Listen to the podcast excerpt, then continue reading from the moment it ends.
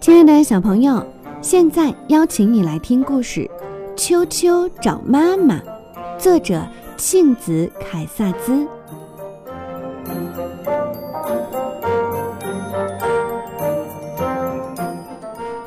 秋秋是一只小小鸟，过着孤单的生活。它好想有一个妈妈，可是谁能做它的妈妈呢？有一天，它出发去找妈妈。秋秋第一个遇到长颈鹿太太，他大声说：“哦，长颈鹿太太，你身上的黄颜色和我的一样，你是我的妈妈吗？”长颈鹿太太叹了一口气：“哦，真对不起，可是我不像你那样长着一对翅膀呀。”接下来，秋秋遇到企鹅太太，他大声说。企鹅太太，你和我一样有翅膀，你是我的妈妈吗？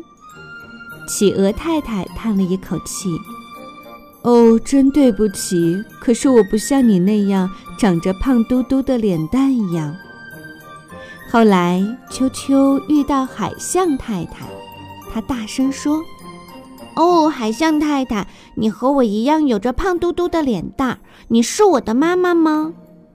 海象太太不耐烦地嘟哝着：“你看，我可不像你那样长着有条纹的脚，别烦我啦。”无论秋秋走到哪里，她都找不到一个跟自己长得一样的妈妈。当秋秋看到正在摘苹果的熊太太的时候，她知道她一定不会是她的妈妈。熊太太长得跟她一点都不像。秋秋伤心极了，她开始哭起来：“妈妈，妈妈，我要一个妈妈！”熊太太连忙跑过来，想看看到底发生了什么事情。听了秋秋的故事，她叹了一口气：“哦，亲爱的，如果你有一个妈妈，她能为你做什么呢？”秋秋说：“对，我肯定，她还会亲我一下。”熊太太问：“就像这样吗？”他把秋秋举起来，想想的亲了他一下。秋秋说：“对，我肯定他会和我一起唱歌跳舞，让我开心。”熊太太问：“就像这样吗？”于是他们在一起又唱又跳。休息的时候，熊太太转过身来看着秋秋，她说：“秋秋。”也许我可以做你的妈妈。你，秋秋叫起来。可是你的毛不是黄色的，你也没有长着像我这样的翅膀，胖嘟嘟的脸蛋儿和有条纹的脚。